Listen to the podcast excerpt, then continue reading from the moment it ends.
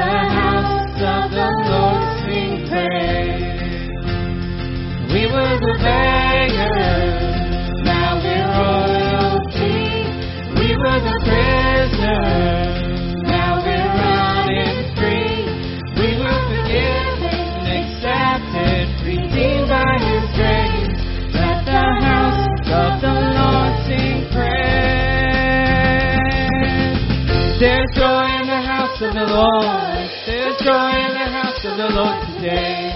And we won't be quiet.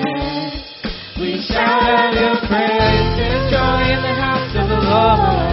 Our God is surely in this place. And we won't be quiet. We shout out your praise. There's joy in the house of the Lord. There's joy in the house of the Lord today. And we won't be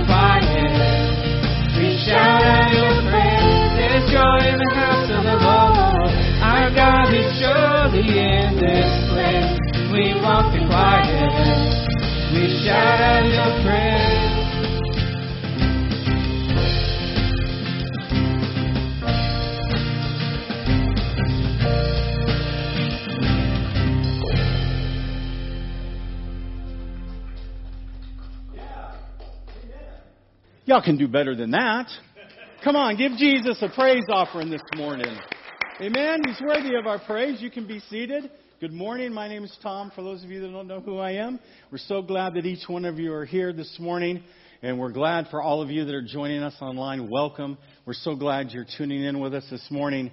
Maybe you're our guest this morning. Maybe this is your first time, second time, or third time. We really want to extend a warm welcome to you. And if this is uh, one of those times for you, welcome. We're so glad that you're here, and we're trusting that uh, this feels home to you. And for those of you that have been ha- around here for a while, find somebody that maybe you don't know because maybe they're brand new this morning. Make them feel welcome. Make each other feel welcome as we're in the house of the Lord because this is the place where we find joy. Amen? Well, God, um, there's seasons that we all have in our life. And so seasons are sometimes we're around people, and then sometimes we leave and we go start another adventure. And so, Bob, why don't you come on up? And we have a family that has been with us for a long, for a good while, and they're going to be leaving us, and we want to send them off um, with prayers of blessings this morning. Andrew and Lauren, where's uh, where? Oh, there we are. And Shiloh, come on up. The price is right. I'd pronounce your last name, but I uh, Gun, Gunlock? Gunlock. That's easy. Well, we have grown to love this family and this little one for a year. Good thing she has a mama because she's cute. anyway, uh, I'd like to have, as I'm uh, talking briefly, I'd like to have any of the Wednesday morning men uh, that go to our prayer group, if you'd come up and join us, please. This is not, we're not uh, ignoring uh, Lauren here at all, but Andrew has been such an important part of our Wednesday mornings until this COVID thing, and and he hasn't been able to attend. But you know, as as you see, most of us are a little bit older than him, and uh, but this is a case where a, a young man inspires the old men. Amen. Uh, Andrew is so strong in the Word, and uh, his Lauren and he just are just a remarkable family, and we're going to miss them. Texas is getting a a, a great gain here, and I don't know. Are you? I know this is your last Sunday. You're moving though. I'm leaving on Wednesday. And you? A week behind. It'll be a week later. Okay. Well, we saw the pictures of your home, and it looks very nice. And anyway, we're going to miss this family tremendously, but we wanted to say goodbye and thank you for your ministry to us, your fellowship with us, and uh, God bless you, little girl. She's a sweetie. So uh, I'm just going to have her. Pr- yeah. Okay. We're going to have a prayer now for him. So, Lord Jesus, we thank you so much for Andrew and Lauren and, and Shiloh. What a blessing they have been to us over the years, and it's just been so exciting to see their involvement for you and how we have benefited from it, Lord, from this fellowship. And, and we just pray a special blessing now as they move off to Texas that they find a, a home church. They get involved immediately and uh, the fellowship uh, that they can offer and that they will enjoy from that group. I just pray will just help them to continue to grow in you. Thank you, Jesus, so much for this time that we've had with them, and we just pray a special blessing upon them. We give you the encouragement and uh, praise in your name. Amen. Amen.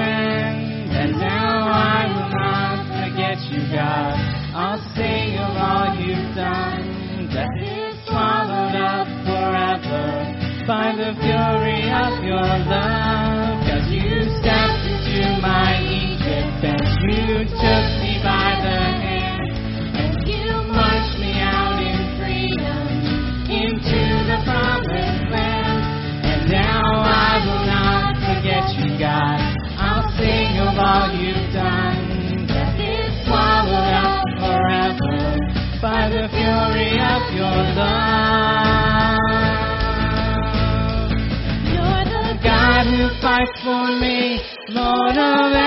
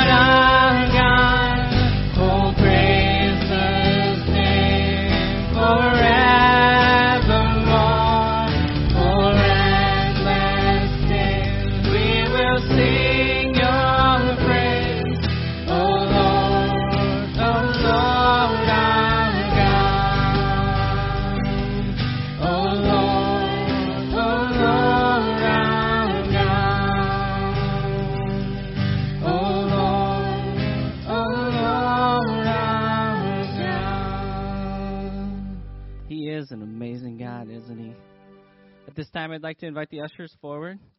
And let's just say a, a prayer to God and just, God, Heavenly Father, just thank you for everything that you give to all of us. Thank you for providing for us in times of need, and thank you when we can give back to you all that we have. You are an incredible God, an incredible Father, and just thank you for this wonderful group that was able to make it here on this daylight savings just to worship you and just to be close to you, God. Thank you for everything that you do. In Jesus' name, amen.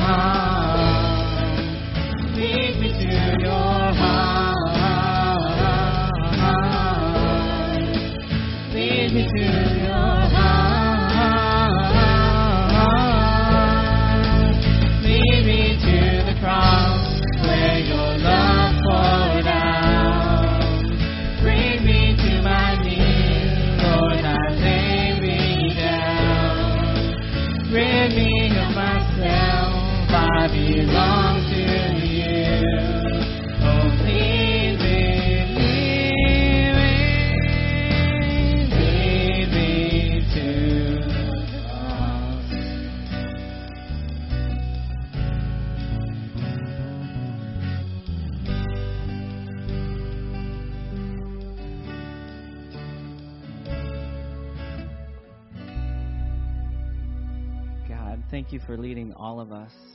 You are you are amazing, and just sending your son so that you know he could pour out his blood for us. It's absolutely incredible. So amazing.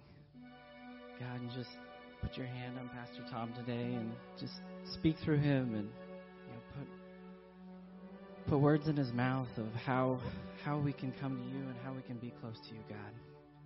Just thank you for everything that you've done for each and every one of us, God. And in Jesus' name we pray. Amen.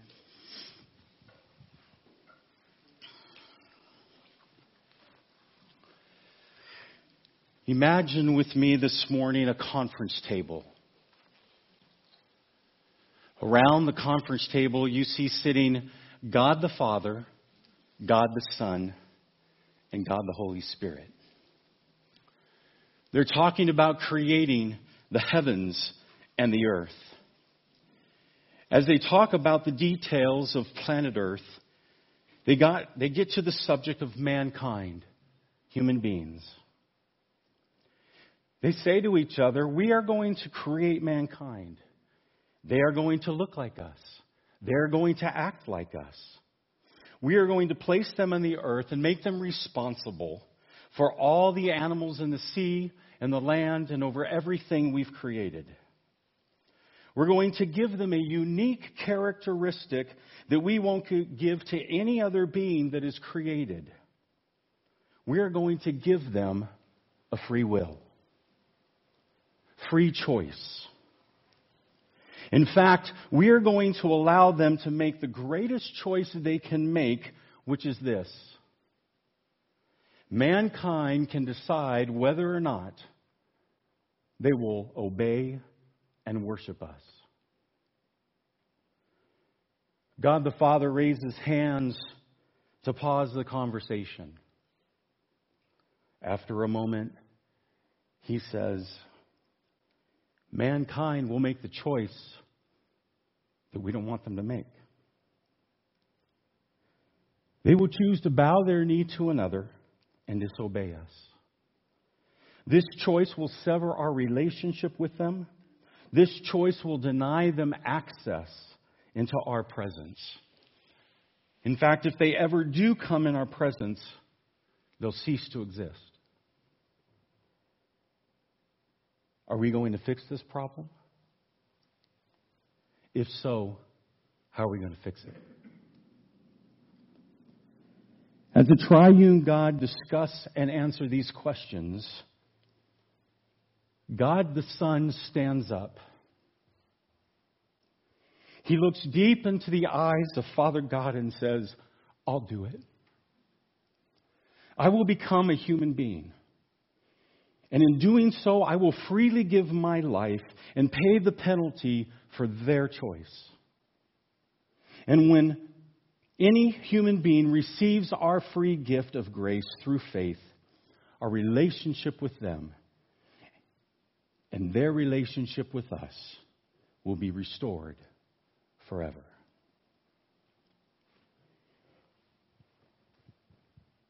In Philippians chapter 2, we read, Although Jesus existed in the form of God, he did not regard equality with God a thing to be grasped, but emptied himself, taking the form of a bondservant, and being made in the likeness of man, being found in the appearance as a man, he humbled himself by becoming obedient to the point of death even the death on a cross. The plan of salvation, the price to be paid on, be, on mankind's behalf, was not decided upon once sin entered the world.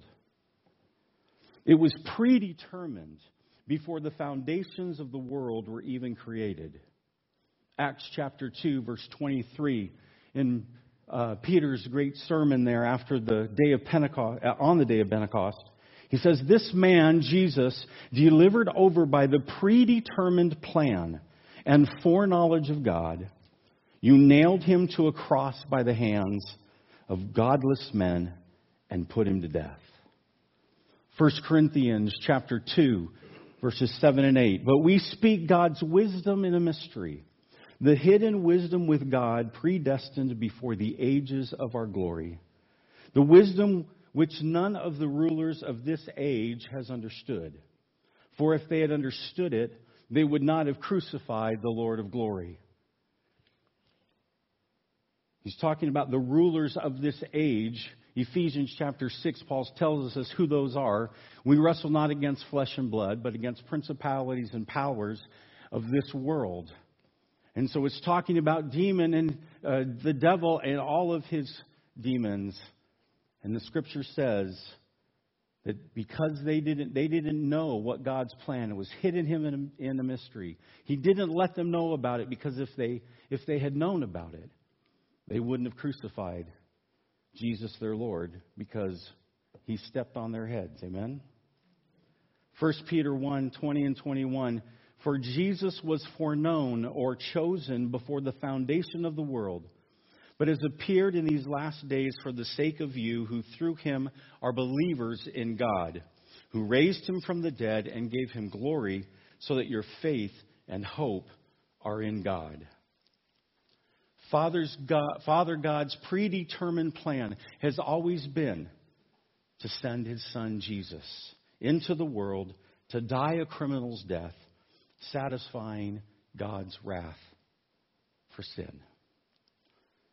Well, for the past year, we have been looking at the book of Matthew in the account of Matthew's, Matthew's account of Jesus entering planet Earth, teaching us about Father's God, Father God, telling us how the kingdom of God operates.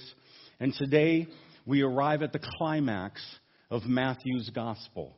The last section, chapters 26, 27, and 28, these chapters describe the climax of, re, of the redemptive, of redemptive history, the greatest event in the history of the world the greatest source of hope in the heart of any man or woman who ever lived the cross of Jesus Christ. Everything in the story of Jesus ga- gathers around the cross. Nobody can be a Christ follower without the cross of Christ. It is the focal point. This is why the Apostle Paul in 1 Corinthians 2 2 says, For I determined to know nothing among you except Jesus Christ and Him crucified. Well, I invite you to turn in your Bibles to Matthew chapter 26. Or on your phone or tablet or whatever you use to look at the Word of God. Matthew chapter 26. We're going to look at the first 35 verses of the chapter this morning. Jesus has just finished teaching his disciples about the second coming for the last number of weeks, that's what we've been looking at, is Jesus' second coming, chapters 23, 24, 25. And so he's been teaching them that, and after he finished those sayings, he makes a hard turn. And he begins talking with his disciple. And one moment he's talking about the end times, one moment, the next, he's talking about being crucified. Look with me at verses 1 and 2 of Matthew 26. When Jesus had finished all of these sayings, the sayings of the second coming, he said to his disciples, You know that after two days the Passover is coming, and the Son of Man will be delivered up to be crucified. Now, this is the fourth time in the book of Matthew that Jesus has told his disciples that he's going to be crucified. Um, the first time we see that in Matthew 16 21. And it says, For that time Jesus began to show his disciples that he must go to Jerusalem and suffer many things from the elders and chief priests and scribes and be killed and be raised up on the third day. That was the first time. The second time, we looked in Matthew 17, 22, and, G- and Jesus basically says the same thing. He says, Hey, we're going to Jerusalem. I'm going to be handed over. I'm going to be crucified. I'm going to rise on the third day. The third time, again, the same thing. Matthew, Matthew 20, verses 17 to 19, he says the same thing. We see that Jesus has been preparing his disciples for this moment. As we just talked about, this is the climax. This is the reason that Jesus came. And if, if, if, the gospel, if any of the gospels stopped right here where we are today, we wouldn't be sitting here. Because without Jesus going to the cross, everything that God planned is pointless. So he repeatedly is telling these men about his final destination, the cross, The fourth and final time here that we just read is just a bit different. This time he says, Listen, guys, time's up. It's time. I've been telling you, and I've been telling you, and I've been telling you, and now there's only a few days left before I'm handed over to be crucified. And now, at the same time as Jesus is having this conversation with his disciples, verse 2 tells us that, this, that the chief priests and all the elders of the, uh, of the Israelites are meeting together and they are plotting together to kill Jesus. Their anger for Jesus, their distaste for Jesus had grown so much that the only thing that they could think of doing, they just wanted to eliminate him and to kill him. And so Jesus is telling his disciples, hey, time's up. These other men are over here, and they're devising a plan and a scheme of how they can arrest Jesus and how they can kill him. The only thing they're afraid of, though, is the crowd. Because this is two days before the Passover. And so Jerusalem is just stuffed with people. And so they didn't want to cause a riot, but they still wanted to see if they could secretly seize Jesus and kill him. So the stage is set. Jesus knows that it's time for him to do what he agreed to do before the foundations of the world was made die on a cross. The chief priests have allowed their anger of Jesus to grow to the point that killing him was the only thing to bring them satisfaction. Now that Matthew has our attention, he pushes the pause button. And beginning in verse 6, Matthew rewinds the film to six days before the Passover and shows us an act of worship that is over the top. Followed by an act of betrayal in verse 14. Matthew then pushes the fast forward button and he goes to the actual day of the Passover in verse 17, where we witness another act of worship, followed by another act of betrayal foretold. Worship, betrayal, worship, betrayal. That's our path here this morning. I invite you to stand, if you would, with me, and let's read Matthew chapter 26, and we're going to start at verse 6. Matthew 26, verse 6. Now, when Jesus was at Bethany in the house of Simon the leper, a woman came up to him with an alabaster flask of very expensive ointment, and she poured it on his head as he reclined at table. And when the disciples saw it, they were, indig- they were indignant, saying, what, Why this waste? For this could have been sold for a large sum and given to the poor. But Jesus, aware of this, said to them, Why do you trouble this woman? For she has done a beautiful thing for me. For you always have the poor with you, but you will not always have me. In pouring out this ointment on my body, she has done it to prepare me for burial. Truly, I say to you, wherever the gospel is proclaimed in the whole world, what she has done will also be told in memory of her. Then one of the twelve, whose name was Judas Iscariot, went to the chief priests and said, What will you give me if I deliver him over to you? And they paid him 30 pieces of silver. And from that moment, he sought an opportunity to betray him. Father God, we thank you for your word. And as we study it this morning, Holy Spirit, guide us, lead us, teach us what you have for us to hear this morning. In Jesus' name, amen. You may be seated. So remember, we start here in verse 6, and Matthew has pushed the pause button. And even though it doesn't say it here in Matthew, in John chapter 20, it is the same account that we're looking at here in Matthew. And uh, John's account in chapter 12, John chapter 12, it tells us that it's six days before the Passover.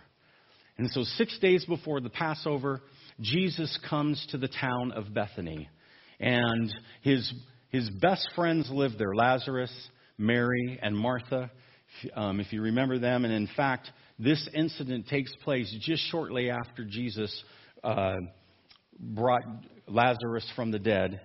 And so they're here. Jesus is here in Bethany, and he is invited into the house of Simon the leper for a meal. it seems obvious that Jesus healed Simon of leprosy. And because if Simon was still sick by law, he wouldn't be able to be around people, let alone have people in his home. So Jesus has miraculously healed him, and he invites Jesus over into his home to say thank you. And as they're reclined at the table, it says that Mary, again in John in John's gospel, we know that it's Mary. Martha is serving, Lazarus reclined at the table with Jesus, and Martha comes into or I'm sorry, Mary comes into the room. And she takes this very expensive bottle, an alabaster bottle of perfume, and pours it over Jesus' head. And then, of course, the disciples, in Matthew's account, it says that the disciples, they were all indignant. They got offended. They were upset. In John's gospel, it actually tells us that Judas Iscariot was the one who started that conversation. He's the one that complained first and said, What waste? And then the rest of the disciples joined him in what he was saying. But the jar, notice the jar and the perfume are expensive. And we'll come back to that in a minute. Let me ask you, what would, you, what would your reaction be if someone walked into this room and had a bottle of Chanel number five and poured it over somebody's head? We'd go, what in the world? How weird can you be? Right? Well, to us, in today, in 2022, that's weird. None of us would do it. Maybe someone should come next week when Carrie's preaching and try it. No, anyway, I'm teasing. Um, but we'd think it's weird, right? But in their custom, in Bible times, this was not abnormal. This was not a weird act. And so the act itself of Mary pouring the perfume over Jesus, um, that wasn't what the disciples got upset about. And in fact, this was a. Uh, the act was considered the highest piece of respect. The smell was a very grateful, and the ointment itself was refreshing to the head. But what they're upset about is they're upset about the cost. And they say, What waste? That could have been sold because what it was, it, this perfume was worth 300 denarii, which was a person, a year's worth of income. And so think about if you took your year's worth of income and bought a bottle of perfume, and then you poured it over someone's head. This is what Mary did. And so they took offense and they got upset. And Jesus said, Leave her alone. She's not doing anything wrong. In fact, she's preparing me for my burial. The poor you will always have with you. And so that's the scene, and that's what's going on here.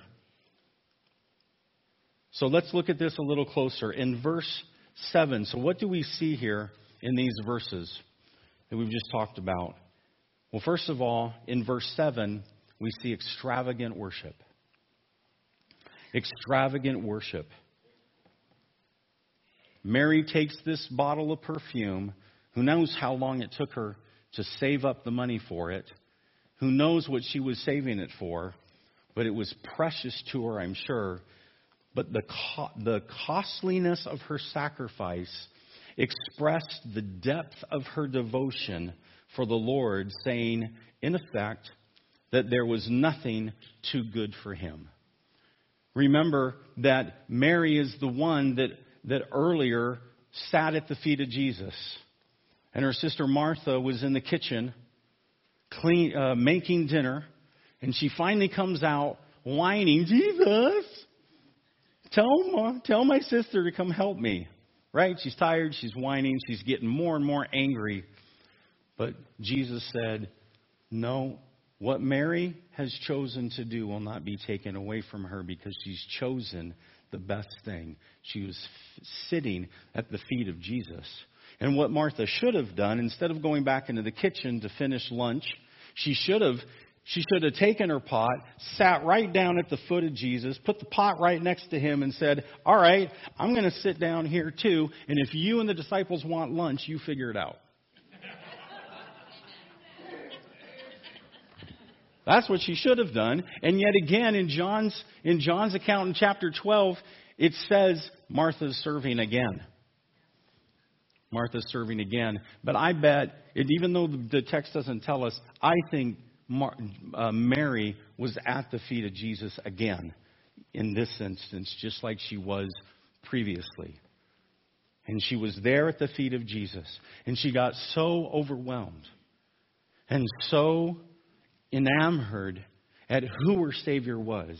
And she probably had heard, just like the other the disciples did, she probably had heard Jesus say, Yo, I'm going to die. I'm going to rise again. I think Mary got it. Scripture doesn't tell us but it's possible. But either way, whether she got it or not, whether she understood the fact that Jesus was going to be put in the grave, her overwhelming love for him caused her to take the best thing she had and give it to Jesus as an act of worship. That's extravagant worship. That's worship that's over the top. That's the type of worship that knows no boundaries, that is not hindered by anything. In fact, she didn't even consider how people around her would, would respond. She didn't care about them. She didn't care if people were going to say, What a waste. She wasn't going to care what they thought of her. Her love and undying devotion for her Savior and her Lord were greater than what anybody else could ever say. That is extravagant worship. Mary was so in love with Jesus that at that moment she had to show Jesus her undying love and devotion. In this instance, it was expressed by pouring expensive perfume over his head. And as I just shared with you, another time it was expressed with her sitting at the feet of Jesus, hanging on every word he said, instead of helping her sister Martha prepare a meal. So, first of all, in verse 7, we see extravagant worship. In verse 11, we see that worship is better than service. Jesus said, Get off her back. You're always going to have the poor with you. And Jesus is quoting from uh, Leviticus or Deuteronomy, where Moses told the children of Israel, You're going to always have the poor with you. And so basically, what Jesus is saying, there's always going to be time for acts of service but not at the expense of worshiping Jesus. Now, don't misunderstand me. I'm not saying you don't do acts of service. But you know what? Your acts of service, if you don't spend time with Jesus, your acts of service could be void of his power, of his anointing, and of his calling on your life. And so, we see that worship is better than service, learning better than doing. 2 Peter verse 3, I mean chapter 3 and verse 18 says, "But grow in the grace and knowledge of our Lord and Savior Jesus Christ.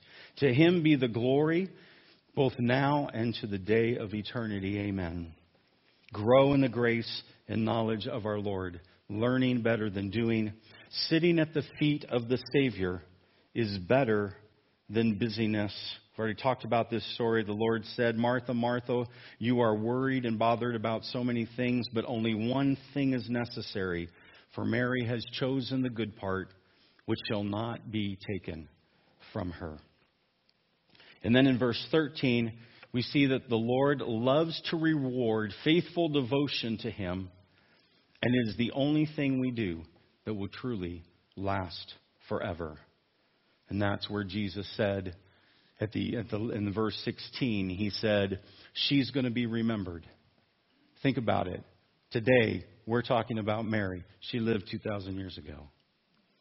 And Jesus said that her act of service will stay around forever. And every time the gospel is preached, she's going to be brought up as one of those that extravagantly worshiped Jesus. Hebrews 11, verse 6 says, And without faith it is impossible to please God.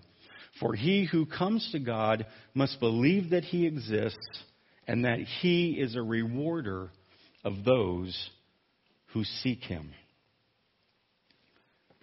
So that's great, but here's the question How do we become extravagant worshipers? Number one, regularly sit at the feet of Jesus by studying and applying God's Word. Paul told Timothy in 2 Timothy 2:15, "Study to show yourself approved unto God." Um, we're going to skip to Ezra's chapter 7, verse 10. For Ezra had set his heart to study the law of the Lord and to practice it and to teach his statutes and ordinance in Israel. So study and apply God's word. Two, regularly sit at the feet of Jesus by meditating on God's word. Joshua 1 8, God told Joshua, This book of the law shall not depart from your mouth, but you shall meditate on it day and night, so that you may be careful to do according to all that is written in it. For then you will make your way prosperous, and then you will have success. Regularly sit at the feet of Jesus by letting God's word live in your heart. Colossians 3:16 Let the word of Christ richly dwell within you. So we need to be studying God's word. We need to be meditating on God's word. We need to be allowing God's word to be planted deep in our hearts so that it dwells there. And lastly, become completely enamored with Jesus. Deuteronomy 6:5 You shall love the Lord your God with all your heart, with all your soul, and with all your might. So we have heart, we have soul, which is our mind, our will, and the emotions. And the word might there talks about our resources, our physical resources. So with our finances, with the gifts and natural talents and abilities that God has given us, with all of those things, we worship God and we say, God, we love you as we use them for his honor and glory. And then Five, bring tremendous honor to Jesus by the things that you do. Colossians 3:17 Whatever you do in word or deed do all in the name of the Lord Jesus giving thanks through him to God the Father.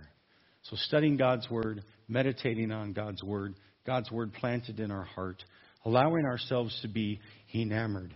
Are you in love with Jesus more today than you were yesterday?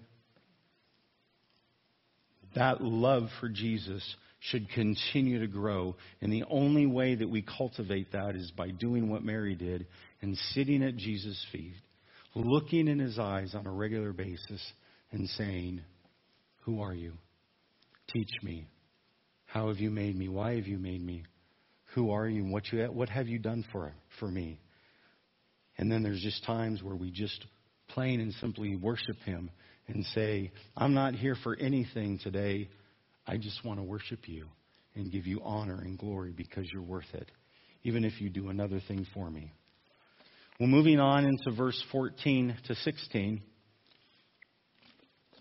we see betrayal. And we see here that, again, we said that Judas was the one that got offended. He was the main one that got offended there. And um, and in John 12, it tells us why. So he said, Why was this perfume not sold for 300 denarii and given to poor people? Listen, watch, look at this. Now he said this not because he was concerned about the poor. He wasn't concerned about the poor, but because he was a thief. And as he had the money box, Jesus entrusted him with the purse for the disciples. And he carried it around. He was in charge of it. He used to pilfer what was put into it. So he was stealing. That takes a lot of nerve to steal from Jesus. And yet here he is. Jesus knew it. Jesus knew it. And yet Judas just kept taking what he wanted whenever he wanted. And so he was offended by this, and for him, I think this might have been just kind of the last straw. He's like, all right, I've had enough. This isn't going the way I thought it was going to go. Remember, we talked, um, I don't know, sometime last year when I preached and talked about we need to see the, the biblical account through the eyes of the disciples. And they thought Jesus was coming to establish his earthly kingdom. And, and he kept telling them, No, that's not why I'm here. No, that's not why I'm here. No, that's not why I'm here. I think Judas got frustrated. And so, at, right after this meal, he went straight to the chief priests And he said, What are you to, what will you give me if I turn him over to you?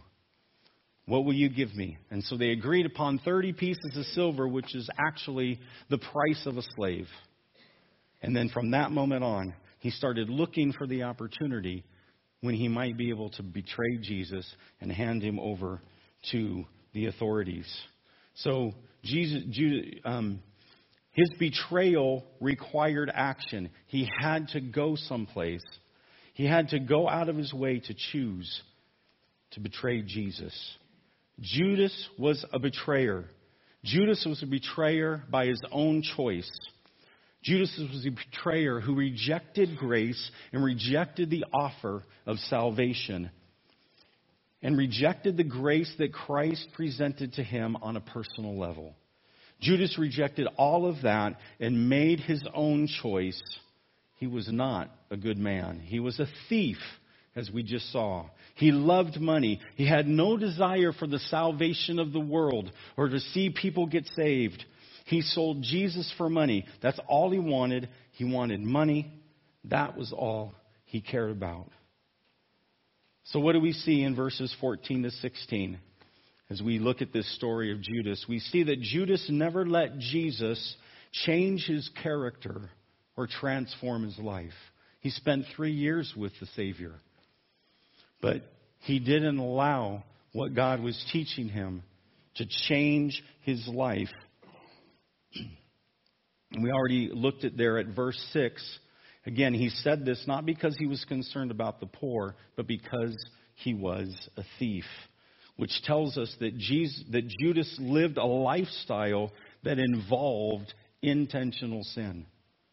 It's one thing to maybe take some money from the bag but it tells us that Judas took continually. He always took. And so, therefore, that act of taking and never choosing to stop what he was doing turned into an intentional sin. He chose to do it. Judas pre- pursued sin. And then Jesus made a conscious, deliberate choice to betray Jesus. Now, we've all been there.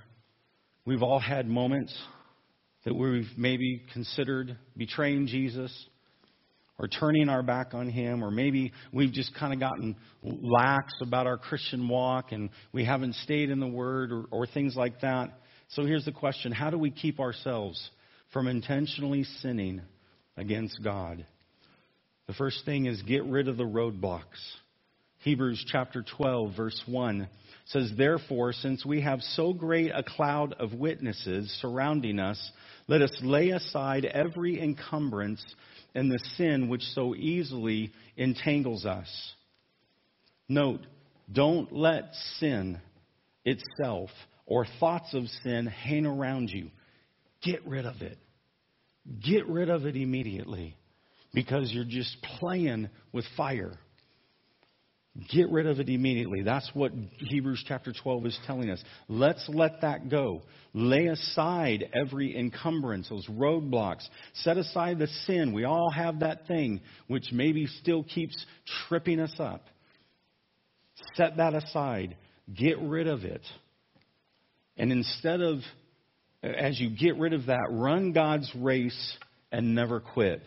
The second part of verse 1 there says, And let us run with endurance the race that is set before us. Notice, endurance. We hang in there. We don't quit. No matter how tough it gets, we want to hang in there and just keep on running. Now, if we were just keeping running on our own power, we'd fall every time. But Hebrews 12, verse 2 tells us to fix our eyes on Jesus. That's how we have success. Fixing our eyes on Jesus, the author and perfecter of faith, who for the joy set before him endured the cross, despising the shame, and has sat down at the right hand of the throne of God. Study how Jesus ran his race. That's what we've been doing for the past year. So we've been looking at the book of Matthew. He never, Jesus never lost sight of where he was headed, and he was headed to the cross. And he never let that, nothing, never let anything get in his way of him seeing that. He put up with the cross, shame, and everything the kingdom of darkness could throw at him. And now Jesus is sitting in the place of honor right alongside Father God. Don't grow weary and lose heart. Hebrews 12:3 says, "For consider him who has endured such hostility by sinners against himself, so that you will not grow weary and lose heart." Go over the story of Jesus again and again and again, item by item, the long litany of hostility he, he plowed through. That will shoot adrenaline into your soul as you look to Jesus. Well, as we keep going here into verse 17, we see again another act of worship. And fasten your seatbelts because here I go. We're going to skip 17 and 18. Just know this much that Jesus sends his disciples and tells them to go prepare the dinner, and he tells them where to go prepare the Passover meal. So we're, we are right here. Um, so we were six days away. Now we're fast forward, and now we're on the day of the Passover. His disciples go to prepare the room, and in verse and in verse 20 we see Jesus reclining at the table with the twelve. And then it stops right there in verse 20. That's all that um, Matthew tells us. But there was a lot that happened between verses 20 and verse 21. Here we go. Ready? The meal began when they, when they drank the first cup, which symbolized God's blessing in the Passover feast. Next, they would wash their hands, a ceremonial washing. They needed to recognize the need for personal holiness, for personal cleansing. And then about this time, Luke chapter 22 tells us the disciples got into an argument. Can you guess what the subject was? Who's going to be the greatest? Again, right? And so what does Jesus do? Jesus shows them the complete, perfect picture of humility. Puts a towel around his waist and he washes all their feet. And so through his actions, and then he also then tells them and tells them, listen, get rid of your pride he shows them the right way. The third part of the Passover feast was the bitter herbs. And so the bitter herbs symbolize the bitterness of bondage in, in Egypt. And this was combined with unleavened bread and, I might say this wrong, corisette? I don't know if I said that right. Anyway, it's a sauce that's made at the Passover, and they dip the bitter herbs and the leavened bread, unleavened bread in it, and they eat. It's it's it's uh, walnuts and I don't know. It's nuts and fruit and honey, some sort of concoction like that. The fourth part of the Passover was the second cup, and at this point, Jesus, as the head of the table, instructed the men there as to the meaning of the Passover.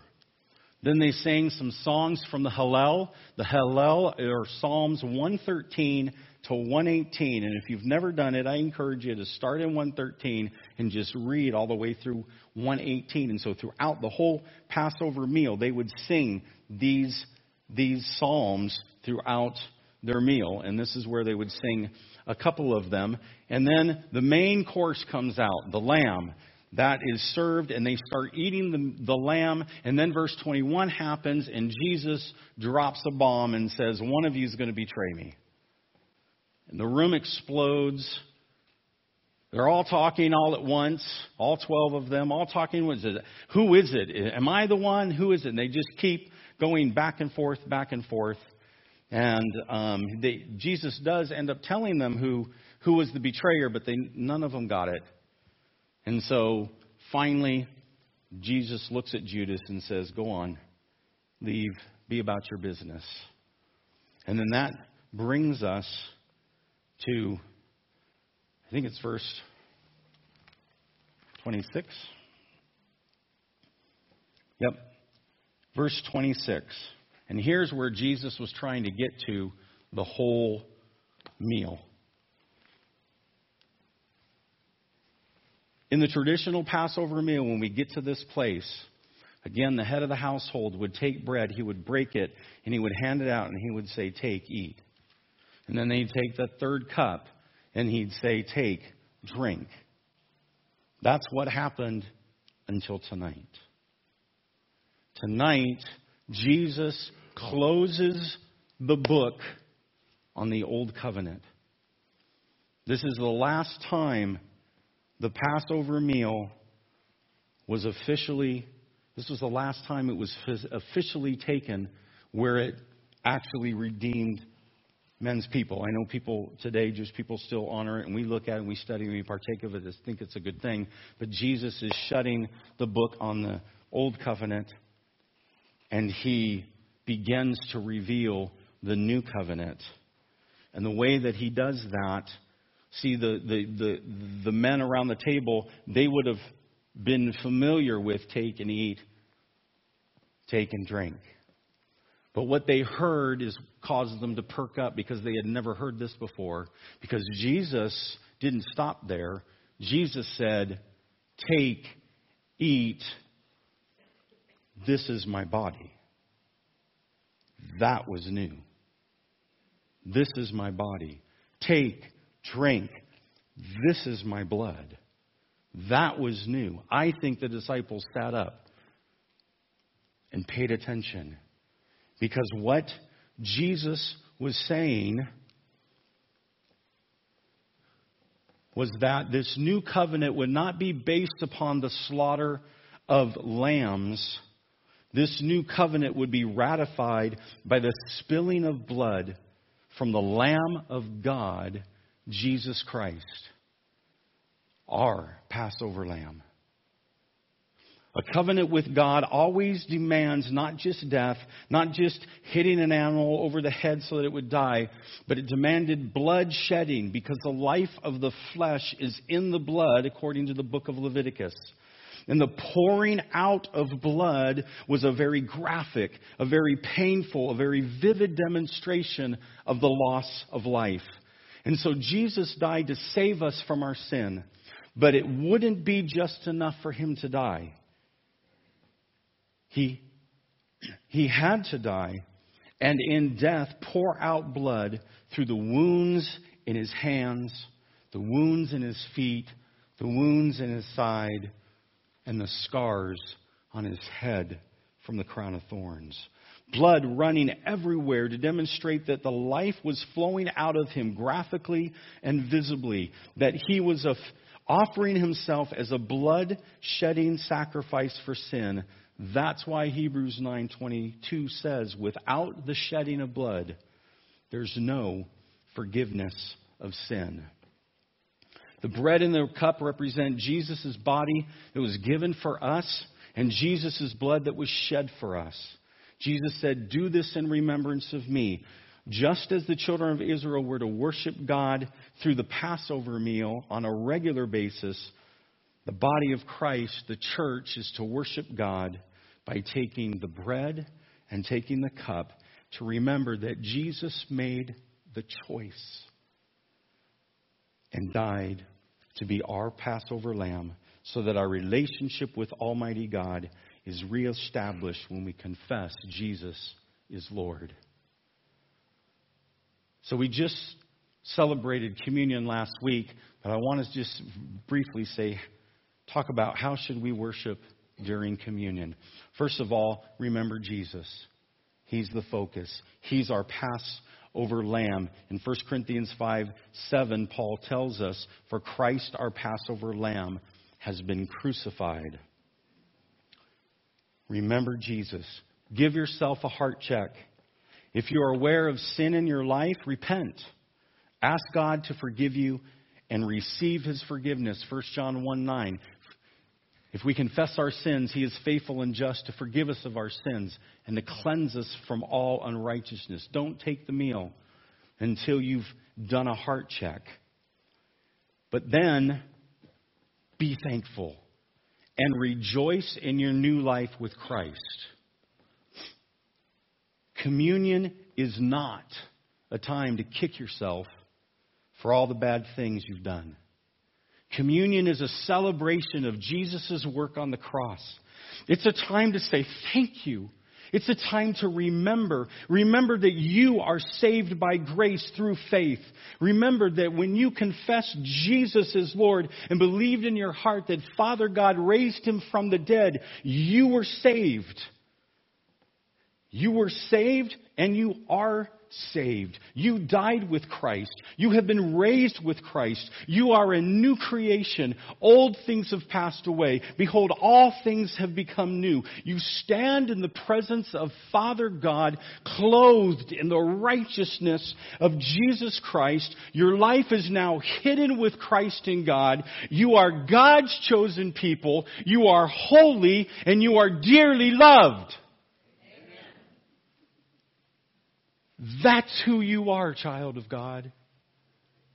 And I know things of this world get in the way of that. But every time you celebrate communion, here we do it once a month. Maybe you do it at home. Maybe you do it in your homework. Every time you do it, that's what we're celebrating. We're celebrating who God has made us through Jesus Christ. Yes, he went to the cross. Yes, he died. Yes, he forgave you, forgave us of our sins. But he didn't want to just leave you there. He wants to continue to make you into the image of Jesus Christ so that when he returns, you look just like him.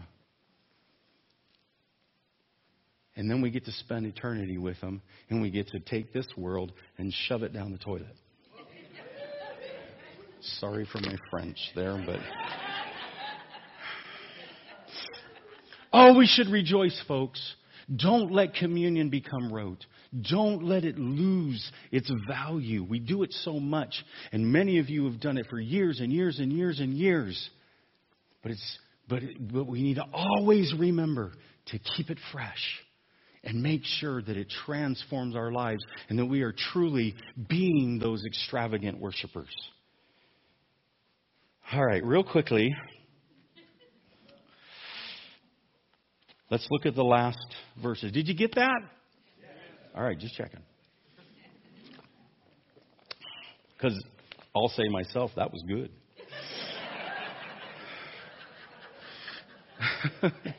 verse 31.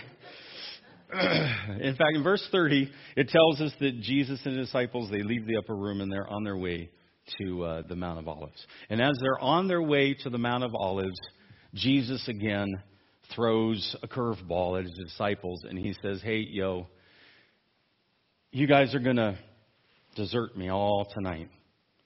You're going to desert me. And in fact, the Bible told us that that would happen. I will, for it is written, I will strike the shepherd, and the sheep of the flock shall be scattered. But after that, after you're scattered, I'm going to be raised again. I'm going to meet you in Galilee. Well, Peter, bless his heart, I'm not going to ever deny you. Just kind of blurps it out, right? As Peter can. And of course, all the other disciples agree with him, but Jesus looks him in the eye and says, You're going to betray me three times. And the sign, the rooster's going to crow. Now, I think this is very different Remember that Judas's betrayal was intentional. He chose to do that. I don't think Peter chose to betray Jesus. It wasn't an intentional act. However, when Jesus tells them and the Bible tells them they're going to be scattered, you almost you already have three strikes against you, right? I mean, Jesus everything Jesus said came true, right? So he's already got three strikes against himself. But in his heart of hearts, I know he loved Jesus enough to, to, that was a statement that he really believed he could do.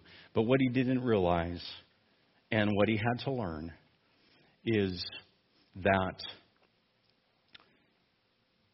without the Holy Spirit in his life, without Jesus, he was just acting in his flesh, in his fleshly nature. And our fleshly nature will always trip us up.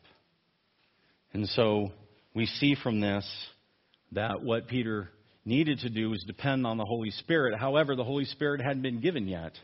And so, with this temptation, he fell, as we're going to see in the next weeks to come. But how do we respond in our weaknesses? Because I know each one of us here wants to stand up when somebody says, Do you believe in Jesus? We want to be able to say, Yes, I do. And many, we've all had the opportunity to say, yes, we ha- do. And sometimes we say it and sometimes we haven't. But how do we respond every time? We need to depend on the Holy Spirit. That's why Jesus sent him. The book of Acts tells Jesus told his disciples, when you receive power, you'll be able to be my witnesses. John 14 says, But the Helper, the Holy Spirit, whom the Father will send in my name, he will teach you all things and bring to you remembrance all that I said to you. So we have to depend on the Holy Spirit. We can't do this Christian life without Him. And then also, be ready. Be ready to tell people about your faith in Jesus. First Peter, Peter in 1 Peter 3 13, he says, Who is there to harm you if you provide, if you prove zealous for what is good? But even if you should suffer for the sake of righteousness, you are blessed. And do not fear their intimidation, and do not be troubled, but sanctify Christ as Lord in your hearts, always being ready to make a defense to anyone who asks you to give an account of the hope that is in you. And so, get ready. Are you able to, if someone came and said, Tell me about Jesus, are you, can, can you do that? Can you tell them from your life why you have hope in Jesus? If you can't, it's okay. Go home, study, and write it down. Think about your life. Think about the good things that God has done for you and why you believe in Him, why you trust His Word. Memorize it if you need to. Carry it around in your pocket if you need to. You can go, I'm glad you asked.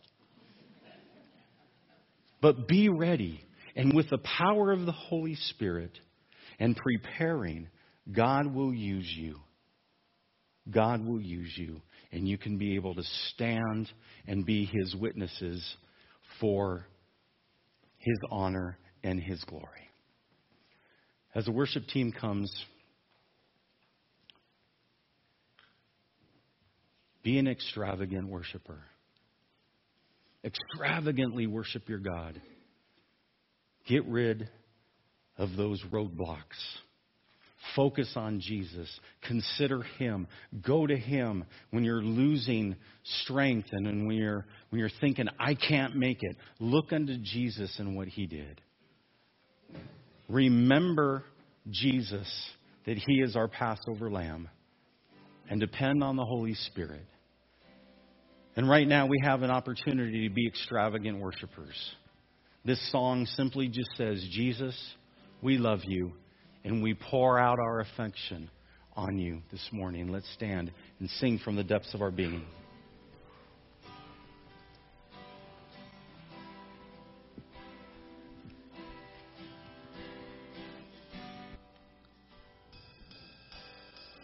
Old things have passed away. Your love has stayed the same. Your constant grace remains the cornerstone. Things that we thought were dead, breathing in life again. You caused your to shine on darkest night.